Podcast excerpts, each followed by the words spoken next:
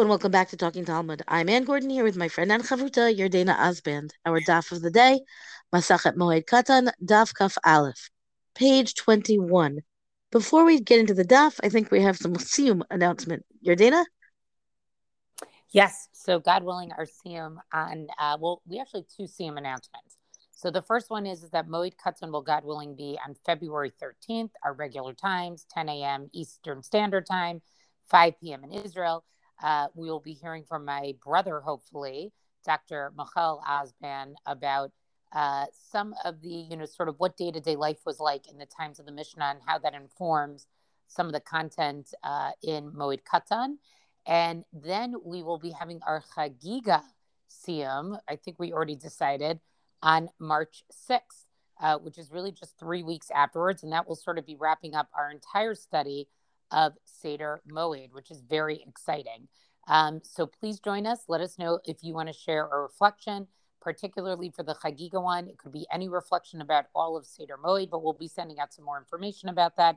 Registration is available on Facebook and our WhatsApp group, or just send us an email. And we look forward to seeing you all there. And I look hearing forward to hearing your Torah for change. Okay. Um. Okay. I'm going to start here on the. I'm on Amud Aleph, and we have a Breita that basically outlines the general practices of the mourner. And for all that we've been talking about Chol Hamoed and you know interspersed with Avelut, this daf is really about the practices, the the minhagim and the restrictions and the expectations for the mourner. So we have here the activities that a mourner cannot do or should not be doing. Tana Rabbanan ve'elu dvarim she'evel asur. So the the text here really says asur, meaning prohibited to engage in them. What are they? Asur b'melacha is prohibited from working, uvrichitza from washing, betzicha from anointing with oil, um, which was is not such a common practice nowadays, but it was then.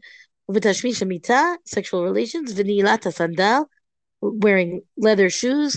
Now, all of these um, these five items here should be very familiar to everybody because are they five? Are they really five? Except this isn't really the the um, practice of Tisha B'av, right? I mean, it's also the practice of Yom Kippur, but the point is, as a as a sign of Avelut, um, I guess we do melacha on Tisha B'av, but we don't bathe and we don't anoint with oil and we don't have tashmish mita, we don't have sexual relations, we don't wear shoes. So it's four plus the melacha.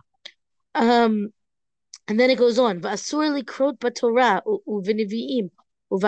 we've talked about this leading up until this point, but this Breita kind of consolidates everything and gives us a really nice list here that the mourner is not to read in the Torah or in the books of the prophets or ketuvim, the writings. Lishnot b'mishnah, he should not be learning Mishnah, of midrash, of halachot, of talmud, of agadot. He should not be learning midrash or halacha or Talmud, whatever that might mean. When the Talmud itself is using the term Talmud, it may simply refer to the kind of learning that Talmud is, meaning not so much the daf learning, but delving in deep and engaging in the shakla v'tarya, the the back and forth of the Gemara, meaning without it actually referring to a specific text, because obviously these texts were not in place yet in the time of a Breita. Uva Agadot, um, you know, the Agadot are nowadays we mostly would consider them to be midrash or or stories, that kind of thing. But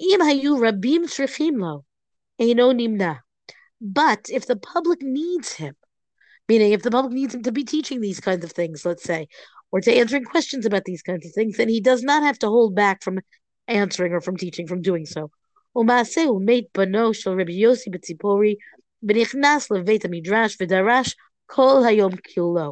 we have an example, right, a narrative to illustrate exactly this halacha, meaning the specific halacha that he doesn't have to hold back from teaching, you know, in the case that there's a need for it. Namely, the son of Rabbi Yossi died, and Rabbi Yossi went to the Beit Midrash and he taught all day long.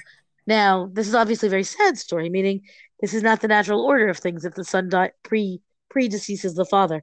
And yet the father was of the stature that he's going to be teaching in the Beit Midrash the whole day long. Okay.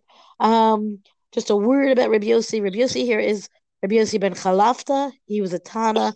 Um, he lives prior to the redaction of the Mishnah, and we've heard of Rabbi Yossi. We've talked about him all, the, you know, often enough. Um, and he was a student, a you know, um, an exceptional student of Rabbi Akiva, and his contemporaries are Rabbi Meir, Rabbi Yehuda, Rabbi Shimon Bar Yochai, the other students we know to people we know to be students of Rabbi Akiva. So these are these are the big guns. Meaning Rabbi Yossi is a Tana, you know, par excellence, whose teachings have already punctuated everything we've done on the desk. So now the Gemara goes on. Rabbi bar bar Chana, Itra Abe Milta. So there was, uh, you know, it's again, it's this this um very delicate, um, what's the word I'm looking for? Idiomatic um, phrasing of what happened. Death in family, you could say death in the family, but here it simply says like when the thing that happened, or it happened a bad thing, and now we just have to understand that it's a, uh, a death in the family. So this happened to Rabbi bar bar Chana, and he thought, you know, he's not going to go out to give his shiur, his his talk. Amar le Rabbi Chanina, im hayu rabim srichim lo, eno nimna. So Rabbi Chanina quotes this Breita to him that if the public need learning, then he doesn't have to refrain from teaching. I'm sorry, le'ukme amor. So then he thought that he's going to bring somebody with him to to do an interpretation of what he would be saying, right? Rather than he being the one to speak publicly, right? He'll bring somebody along. So the claim here is that as long as he's not bringing the meturgeman, somebody who's going to do the translation, then that should be acceptable, right? That there's going to be someone who's going to interpreter, right? The interpreter here, uh, literally, it says Amora, which is we think of that as a sage of the Gemara. In this case, it means somebody who's going to, you know, somehow bring the words that the that the lecturer, that the Tana is going to say, and bring it into the vernacular. So it's not exactly t- clear to me what the difference is here in this particular context between the Amora and the Meturgeman. There does seem to be a difference. My guess is that one is really a student and one is simply um, a language person, but I could be wrong about that. Um, and so then, and then, lastly, the Gemara asks, you know, what's he supposed to do? The the ella avid, meaning these are all the things that he doesn't have to do. This is a long breita that gives you all the list of what the mourner is prohibited from doing. What should he be doing from the time that he hears of the, you know, the calamity that befell him, namely that there's a death in the family? bar Eli. now we have the story of the son of Rabbi Yehuda bar Eli. It's really distressing to me how many of the Tanaim here have lost children, right? Meaning presumably not in infancy, but maybe well, I, I think it shows you what life was like. You know, I'm very sadly, and you know, the next, the other Amud has a story about Rabbi Akiva, but I agree with you. The, the, it's particularly jarring on this daf. Yeah, yeah. So what happens? He goes midrash. So Rabbi Yehuda Bar Eli goes into the Beit Midrash, and v'nichnas Rabbi Chananya ben Akavia yashav betzido. So Rabbi Chananya ben Akavia sits next to him.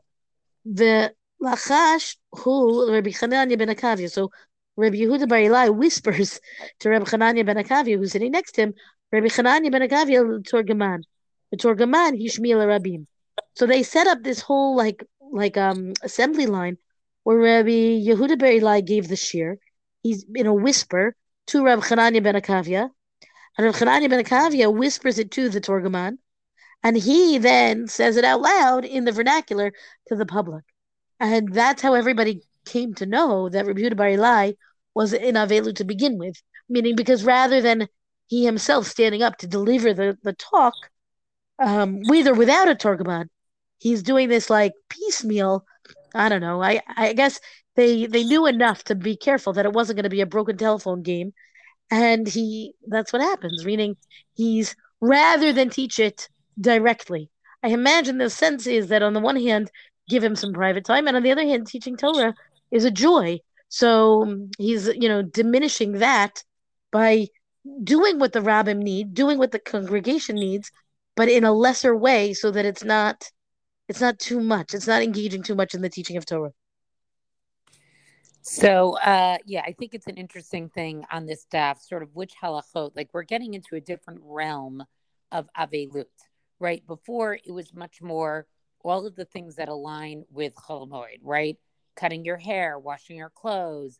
Uh, but now we're getting into sort of that other piece, which are sort of, I would say, rituals that people take great comfort in or sort of enjoy doing, I, I think most of the time, like teaching or learning Torah, to fill in, greeting people, things like that. And how does that impact Avelut, right? And it's clearly not going to be any halacha of any other uh, period of time, right? These are, of course, you can do all of this. Well, we don't, you know, most places you don't wear in Israel you don't wear tefillin on Chol Hamoed.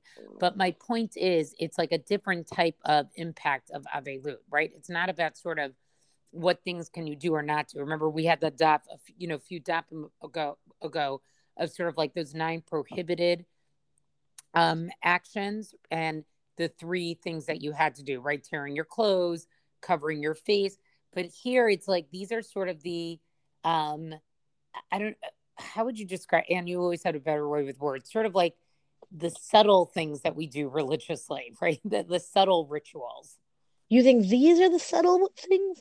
I, I think they're like, in other words, like learning Torah or wearing to like it's interesting to me they didn't come up on the previous daf. So I'm trying to figure out like why they're here. Now again, because these are not things eh, some of this was because the previous daf was when it was comparing the Avel, the the Menuda, and the Mitzora. And these categories obviously don't apply to them. So the question is, what is it about these that really apply more to the Avel that we have much more discussion about it? I mean, I think we talk about this often enough in the sense of the afflictions of Yom Kippur or the the mourning of of Tisha B'av, that these are, you know, very personal to your body type of things right? Not wearing shoes, not anointing oil, etc.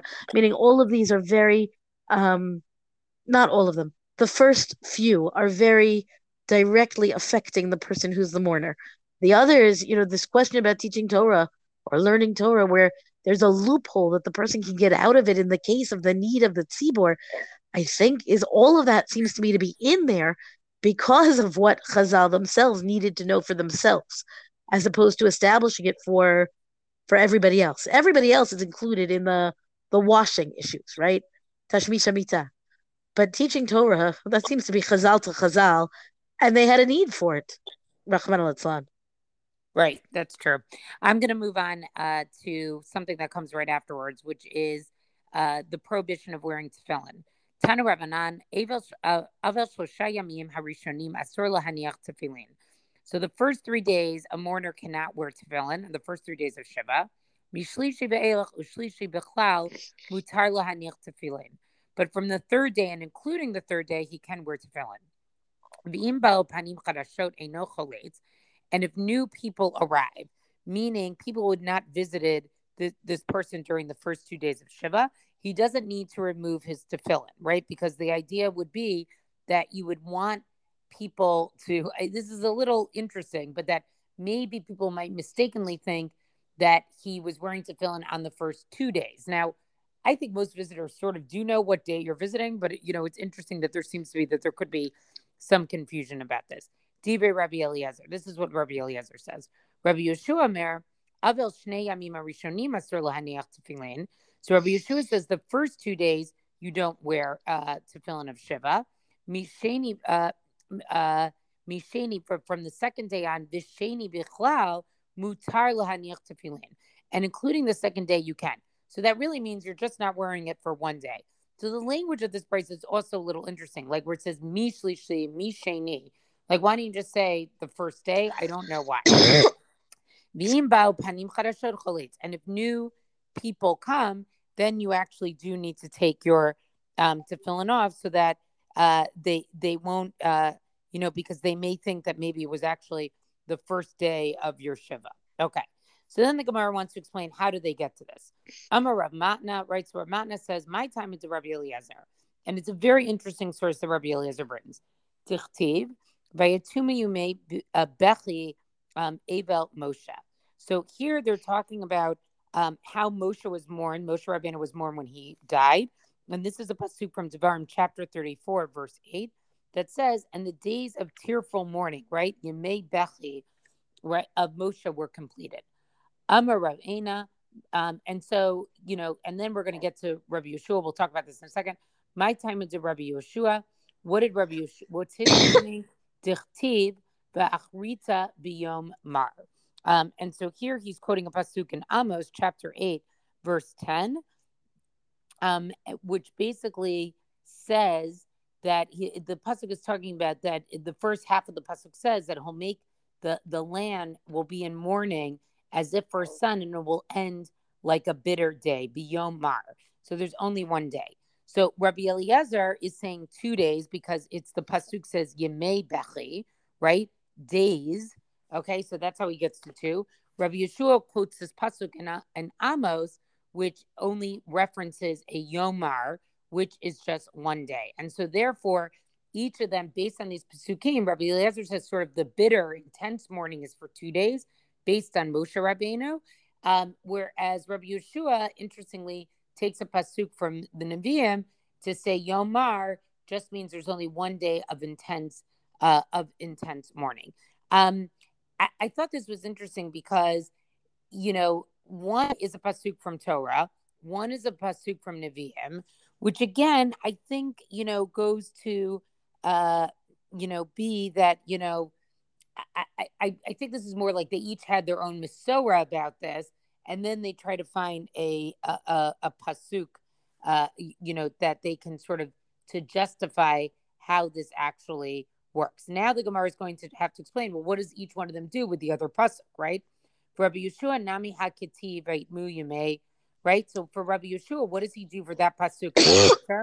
Amar Lach, he would say to you, Shani Moshe de Takiv Avela, that the the mourning for Moshe is different because it was very intense. In other words, for most people, it would just be one day of intense mourning, but we're talking about Moshe Rabbeinu. So the people had two very intense days of mourning. The Rabbi Eliezer nami haketiv v'achrita uh, kiyomar. And what would Rabbi Eliezer do with this pasuk from Amos? Ikar merida chad yomahi. That the main bitterness is on day one, basically. But still, you know, you would have sort of this intense or the essence of mourning would still be over two days. And then finally, the Gemara wants to tell us, well, how do we actually rule? Right? Amar Ula halacha Rabbi Eliezer bechalitza.